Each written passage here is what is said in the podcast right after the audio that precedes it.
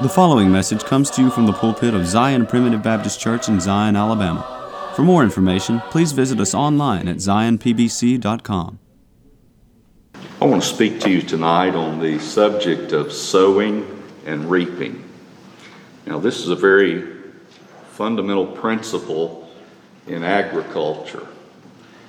A farmer knows that you reap what you sow, where you sow it, and generally, if you have a successful crop, in greater abundance than what you sow. If you don't reap in greater abundance, then there's really no sense in sowing at all. That's the whole purpose. But of course, we want to talk about this in a spiritual sense. So keep that in mind, that even spiritually speaking, in our daily lives, we reap what we sow, where we sow it, and in greater abundance than we sowed it. Amen.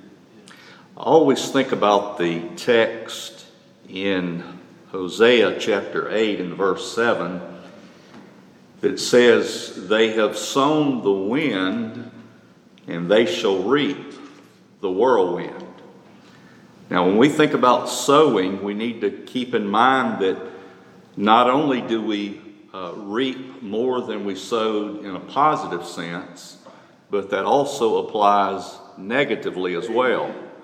Because they have sown the wind, and they shall reap the whirlwind.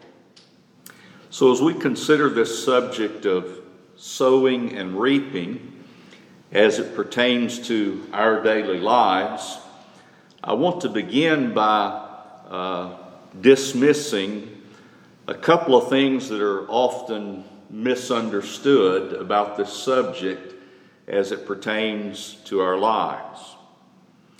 You remember I said that we reap what we sow, where we sow it. A lot of people in the religious world don't understand that principle. They believe what you sow here will be reaped in heaven or hell. Now, I'm glad it's not that way. Amen. And I believe we can prove it clearly by the Bible. First of all, notice in 1 Peter chapter 1 and verse 18. Peter says, "For as much as you know you were not redeemed with corruptible things as silver and gold from your vain conversation received by tradition from your fathers, but with the precious blood of Christ as of a lamb without blemish and without spot." So we notice there that we are redeemed. When you redeem, you pay a price and you get what you paid for. Right. He says we are redeemed with the precious blood of Christ as of a lamb without blemish and without spot. So you have been redeemed, you have been bought back to God by the payment of the precious blood of Christ. Notice also in Hebrews chapter 9 and verse 12. Hebrews chapter 9 and verse 12. Let's begin with verse 11. "But Christ, being come an high priest of good things to come, by a greater and more perfect tabernacle, not made with hands," that is to say, not of this building, "neither by the blood of goats and calves, but by his own blood, he entered in once into the holy place, having obtained eternal redemption for us." Amen. Now notice how similar these two passages are. In Peter he says, we're redeemed with the precious blood of Christ, as of a lamb without blemish and without spot. Here he says we've obtained eternal redemption as a result of the blood of Christ. By his own blood, he entered once into the holy place, having obtained eternal redemption for us.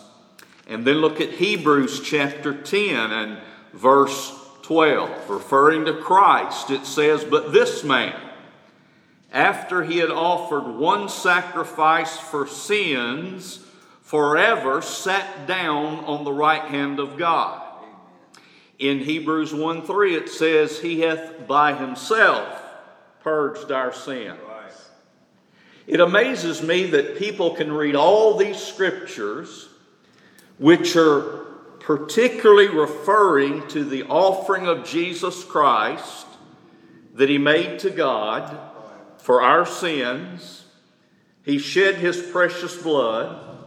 The Bible says in doing so, he obtained eternal redemption for us.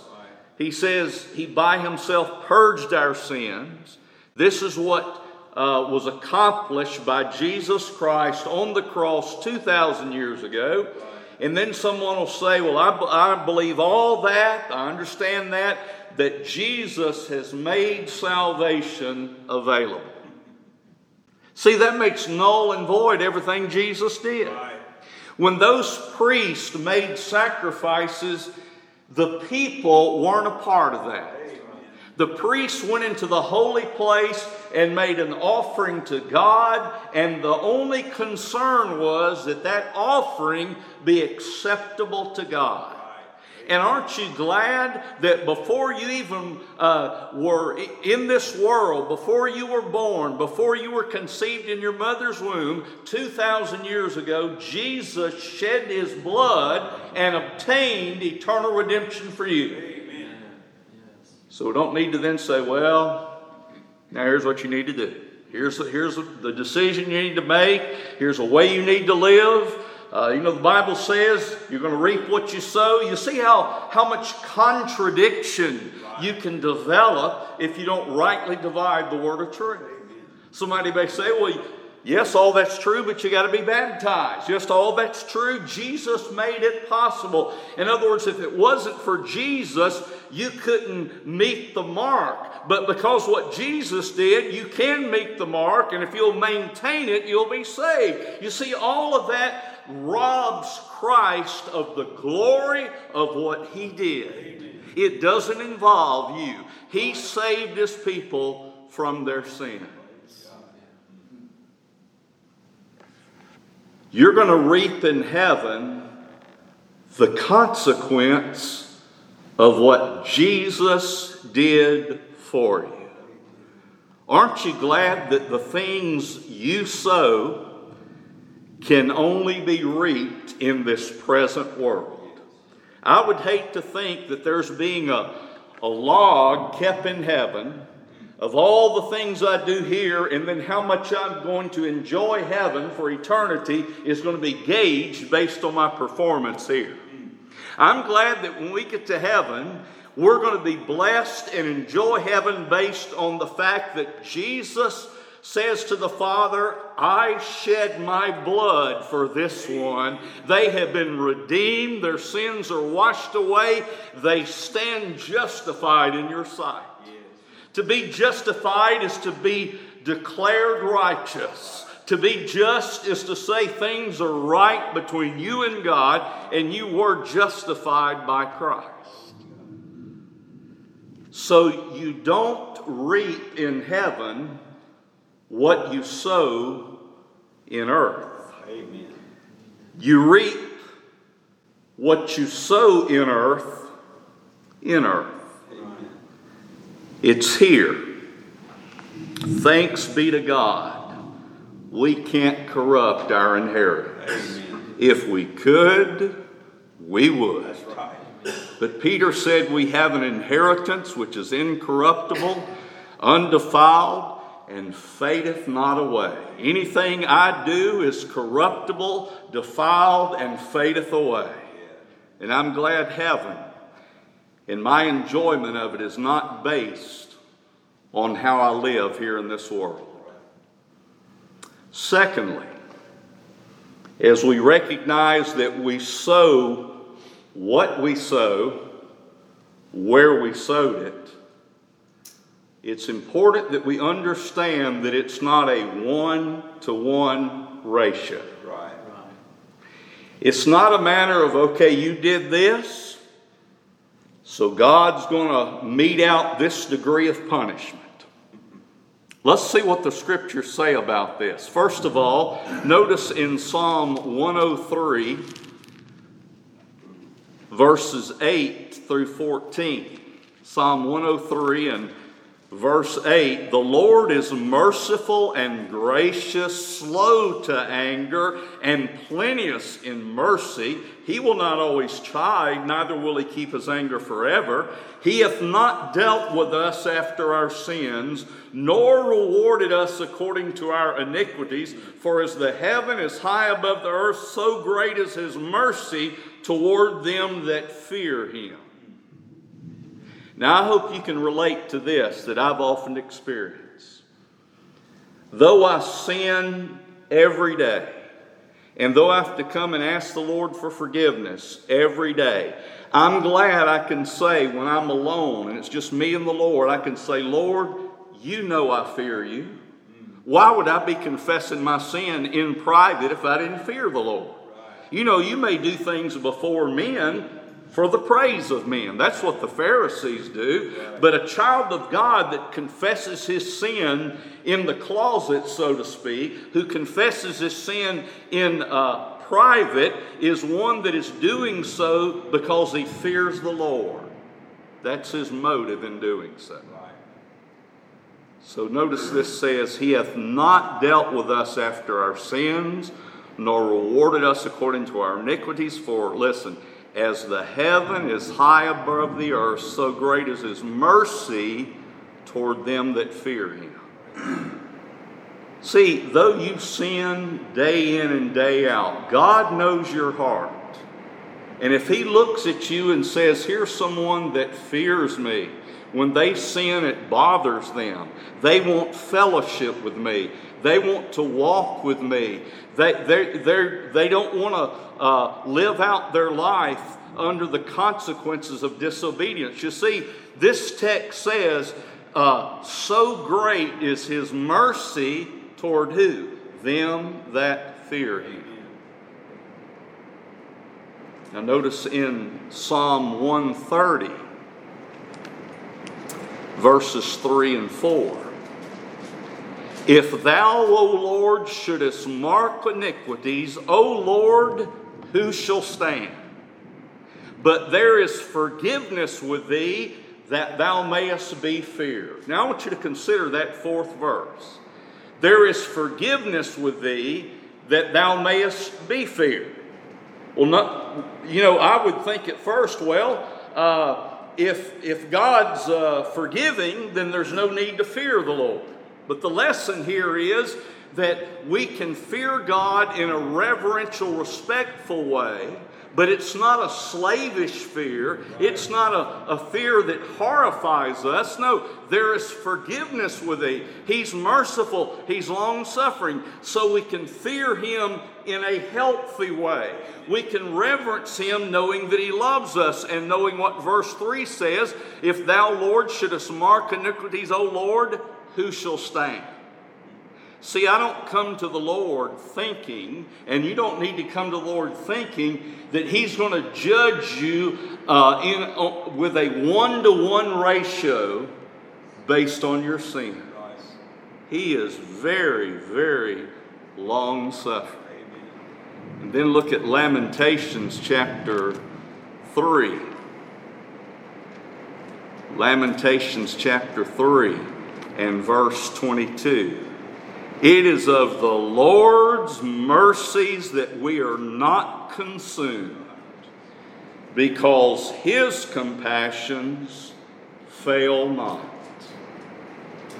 Now, when we think about sowing and reaping, we need to keep these three portions of Scripture in mind.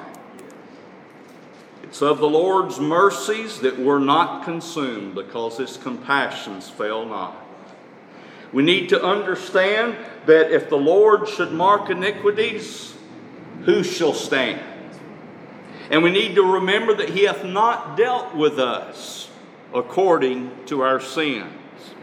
There's a scripture in the context of one of those portions of Scripture, I believe it's there, that said, "He knoweth our frame, He remembereth that we are but dust, or that we are dust. God knows how frail and helpless you are a lot better than you do. And He knows how that you're in need of mercy. So we need to have that in mind. We sow, or rather, we reap what we sow, where we sow it. And we need to remember that that God is very long-suffering to us. You may say, Brother Buddy, well, the text you read from Hosea says they have sown the wind and they have reaped the whirlwind. That's speaking of a long-term, blatant, ongoing disobedience.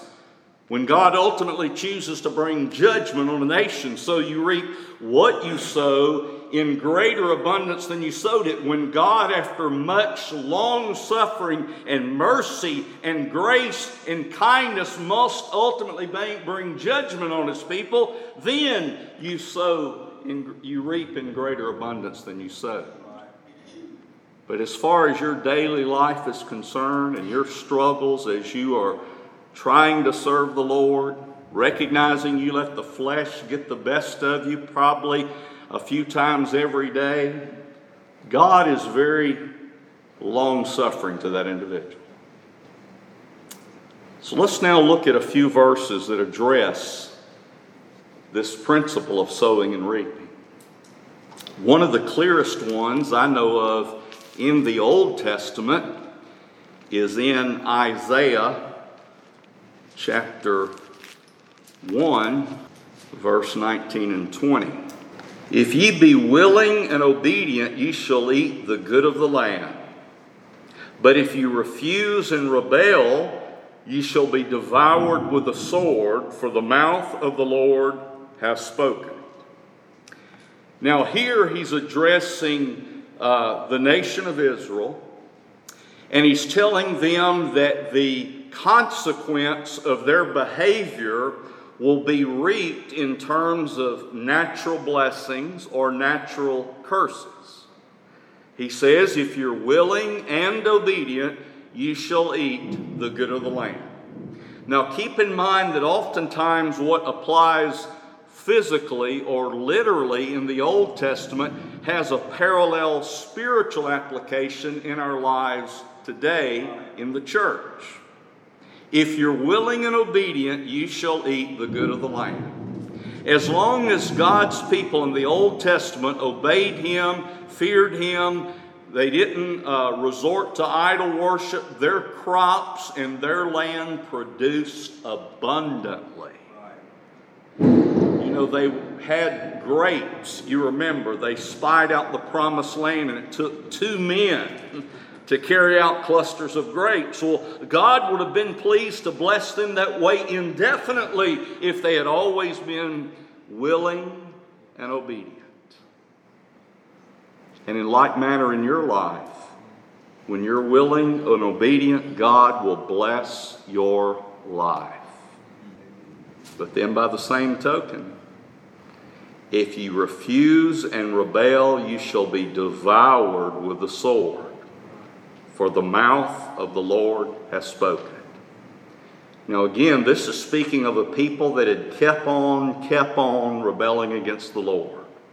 A people that when obedient enjoyed prosperity that we probably can't even imagine when you think about the way the crops produced in the land flowing with milk and honey. But he says, through ongoing refusal and rebellion, you shall be devoured with a sword. And there's many examples where the enemies destroyed God's people. That is, God suffered them to take them captive and do much harm to them because they refused and they rebelled. And notice the end of verse 20. For the mouth of the Lord hath spoken it. This is very similar to the point that Brother Chris was making on Sunday night when he talked about those were the scriptures in the New Testament referred to things as faithful sayings and worthy of all acceptation.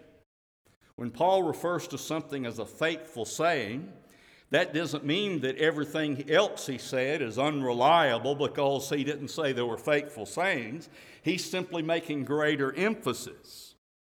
Now, this has already been proclaimed in Isaiah chapter 1 as the vision of Isaiah the son of Amos, which he saw concerning Judah and Jerusalem in the days of Uzziah, Jotham, Ahaz, and Hezekiah, kings of Judah. This was the vision God gave him. But notice the special emphasis here. He says, "For the mouth of the Lord has spoken it." Sowing and reaping is a principle that you can't avoid. Thank the Lord, when you sow to the Spirit, you're blessed. But also if you sow to the flesh, you're going to reap what you sow, where you sow it. You know, think about years ago. We don't hear as much about it today, but I very well remember when the AIDS virus was on the forefront. And the pastor of my church made this statement. He said, he was preaching on virtue, which has to do with upright living, moral excellence. And he said, virtue will cure AIDS. But then he stopped him, then he interrupted himself, and he said, no, virtue will stop the spread of AIDS. Now notice the difference. If you start living virtuously, that doesn't cure AIDS. Right. If you've engaged in behaviors that are contrary to the Word of God and you are infected with that disease, repentance will not remove the disease. I mean, God can do anything He wants to do, but I'm talking about the general way that God operates. You are reaping what you sowed. Right. But see, living in a godly way will stop it, stop the spread of it. Somebody says, well, are you saying that AIDS is a judgment of God? Well, let's think of it this way. A man and a woman who marry as virgins and remain committed to each other aren't going to have those problems. Now, you can interpret that however you want. If you do it God's way, there's no room for contracting sexually transmitted diseases.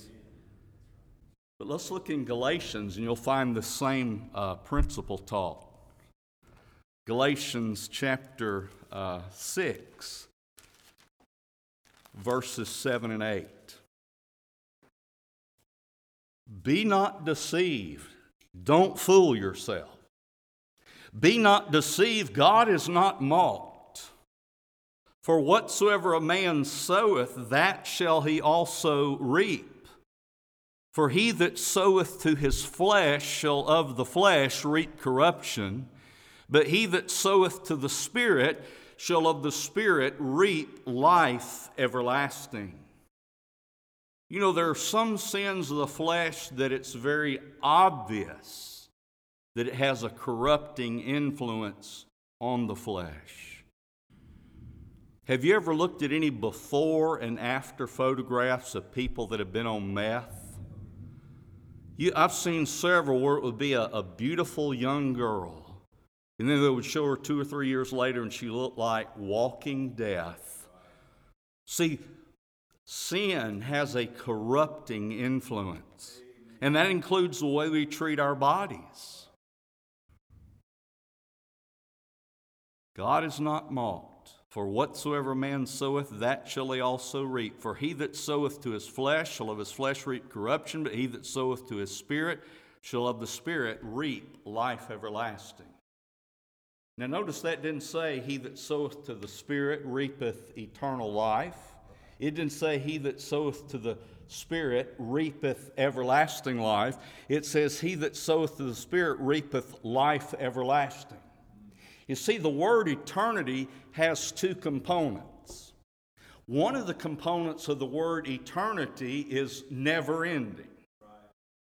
But another component to the word eternity has to do with the quality of one's life. Now, when the child of God gets to heaven, that's eternal life. It's unending, and it also will have the highest degree of quality because there won't be any sin in heaven. Now, while you live here in this world, you already possess eternal life in terms that it's everlasting. Once God quickens you of His Spirit as one of His children that has already been redeemed by His precious blood, once He quickens you of His Spirit, you stay alive spiritually. The book of Ecclesiastes says it this way, and I can't recall the particular location, but there's a scripture in Ecclesiastes that says God has set the world in their hearts. You know what that's saying? That's saying God has set that world to come in their hearts. When you're born again, God has set that world to come in your hearts. Heaven is already in your heart. Eternal life is already there. But the problem in this world is we may not enjoy as good a quality of it as we could, because it is measured out in quality based on our behavior, because it says, if we sow to the Spirit, we shall of the Spirit reap life everlasting. Now, everyone in this room knows that you don't enjoy your spiritual life the same all the time. You know that if you behave yourself, you enjoy it a lot more than you do when you're deliberately disobeying God. You don't lose it. Heaven's still your home. Why? Because you're saved by the precious blood of Christ. You're saved because He offered that to God and God accepted it. That's why you're going to heaven. And the reason you'll enjoy it as much as anybody else there is because when you leave this natural world, that old carnal man dies. You're not bothered with him anymore, and you're with all the saints of God. And there's not going to be any mansions and shacks in heaven. You know why? Because everyone's going to be there casting their crowns at the feet of Jesus.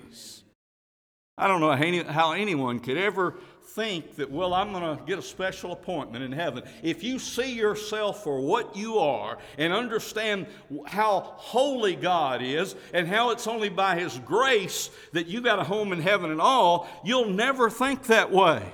Rather, you'll be thinking, if there are rewards in heaven, I'm going to get less than anybody else. That's the way you ought to think about it. If you think there are rewards in heaven, that you're going to get less than anybody else.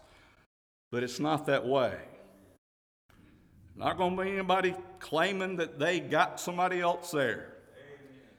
It's going to be total worship of the Lord who saved us from this present evil world. They that soweth to the Spirit shall of the Spirit reap life everlasting. Now let's look at one more passage. Did you know that even if we've sown to the flesh and we're reaping of the flesh, we can always repent and God will repent? Now you say, Brother Buddy, wait a minute, God doesn't repent. The word repent simply means to turn around, to change direction. God doesn't repent from sin, I understand that, but God will turn His judgment around if we turn our behavior around. In 2 Chronicles chapter 7, we usually hear verse 14. Notice verse 13. If I shut up heaven that there be no rain, or if I command the locusts to devour the land, or if I send pestilence among my people. You know what a pestilence is? A disease. If I send a disease, a pestilence, a virus, and I'm not going to tell you whether the Lord sent the coronavirus or not. The point is, if there is a problem like that in the world, here's the solution. He says, if He sends the pestilence, He says, if my people, He didn't say the population in general. He didn't say if you can convince everyone out there that doesn't believe in God to believe in God and then start praying. He doesn't say that if you can persuade wicked men that have no fear of God to start praying. That's not what it says. This is to God's people. If my people, which are called by my name, my people that identify themselves with my name, if they will humble themselves, you know what it means to humble yourself? Push yourself down. You know, some people have the attitude, well, humility is just something you're passive in. God humbles you. Well, he can humble you anytime he gets ready to. Jesus said, whosoever fall on this stone will be broken. If you humble yourself, you'll be broken. But on whomsoever it shall fall, it will grind him to powder. If God gets ready to push you down, he don't have any trouble doing it. But here he says it's far better to humble yourself, push yourself down. Say, Lord, I know I'm prideful. Lord, I know I'm not of the right attitude. I know I'm being selfish. He says, if my people will humble themselves and pray. That's not a difficult solution, is it? That sounds sort of basic to me.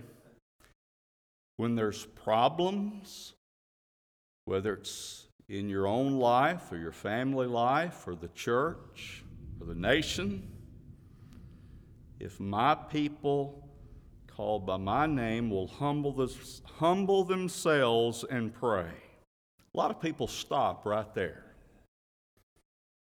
But you know, you need to know something about God, don't you?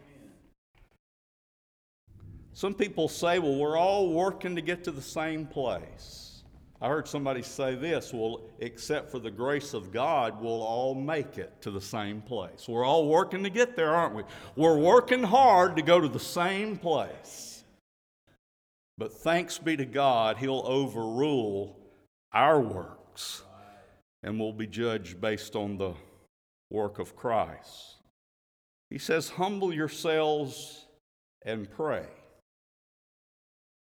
You know, I've experienced this, and I'm sure Brother Chris has. If people know you are a minister, they're very likely to call you to offer prayer at public gatherings. But usually, after the prayer, there's no further seeking of God. A lot of times, it's just that which is expected. You know, I don't know that I've ever prayed at a public gathering and then after that someone came up to me and began discussing the things of God. I don't know that that's ever happened. But here he says, humble themselves, pray, and seek my face. In other words, I want to find out something about God. This is not just a routine exercise. He says, seek my face. When you seek the Lord's face, you're going to familiarize yourself with him. You're going to know who he is. And the only way to know who he is to read what the Bible says about God. This is the revelation of himself. This is the only revelation you have of God available. This is the way you seek his face and turn from their wicked ways. If you don't seek God and know what wickedness is, how are you going to turn from it? See, there are a lot of people that pray, but they never see what pleases the Lord and what displeases the Lord. Oh, we just want to get along with everyone. You see, if you seek the Lord's face, you're not going to get along with everyone. And turn from their wicked ways. You say, that can't be a child of God. Listen to this, Isaiah 55:8. Let the wicked forsake his way, and the unrighteous man his thoughts, and let him return unto the Lord, for he will have mercy upon him, and unto our God, for he will abundantly pardon. You can't return somewhere you haven't previously been. He says, the wicked. You and I, we can be very wicked in our behavior. Let the wicked forsake his way and let him return unto the Lord. Humble themselves and pray and seek my face and turn from their wicked ways then. Not before then, Not before you turn from your wicked ways. Not when you pray. See, a lot of people like that recipe. We need to humble ourselves and pray, and then God will hear from heaven. No, He'll hear from heaven once you learn about His ways and turn from your wicked ways. It's only after repentance that He says, I'll hear from heaven and will forgive their sin. You say, wait a minute, Brother Buddy, you said we were forgiven of our sins in Christ. We are. What he's saying here is he's going to lift the consequence they deserve in this world for their behavior in this world. Remember I said that that God is very long-suffering when it comes to reaping what you sowed? This says, yes, you've done that which is wicked, but when you turn from those wicked ways, God will forgive it. In other words, He won't hold it against you anymore. And that's a temporal application in this life. And will heal their land. Our land needs healing. But you know, America is not the modern-day Israel. You can't take the Old Testament as it's written to Israel and say this is written specifically to America. The principles certainly apply to any nation. Any nation that fears the Lord will be blessed. But you know, the most parallel application is the church, the spiritual Israel. God's people, they need healing. They need spiritual healing. They need healing in a lot of areas of their life. So humble yourselves, pray, seek His face, turn from your wicked way, and He will hear from heaven, forgive your sin, and heal your land. In Isaiah 5:11, he says, seek you the Lord while He may be found. You know what that says? There may come a time when He cannot be found. And again, that's talking about in your experience here in this life. Seek the Lord while He may be found. He goes on to say, call upon Him while He is near. So I would encourage you to do those things and lay hold on eternal life. We thank you for listening to today's message. For more information, please visit us online at zionpbc.com.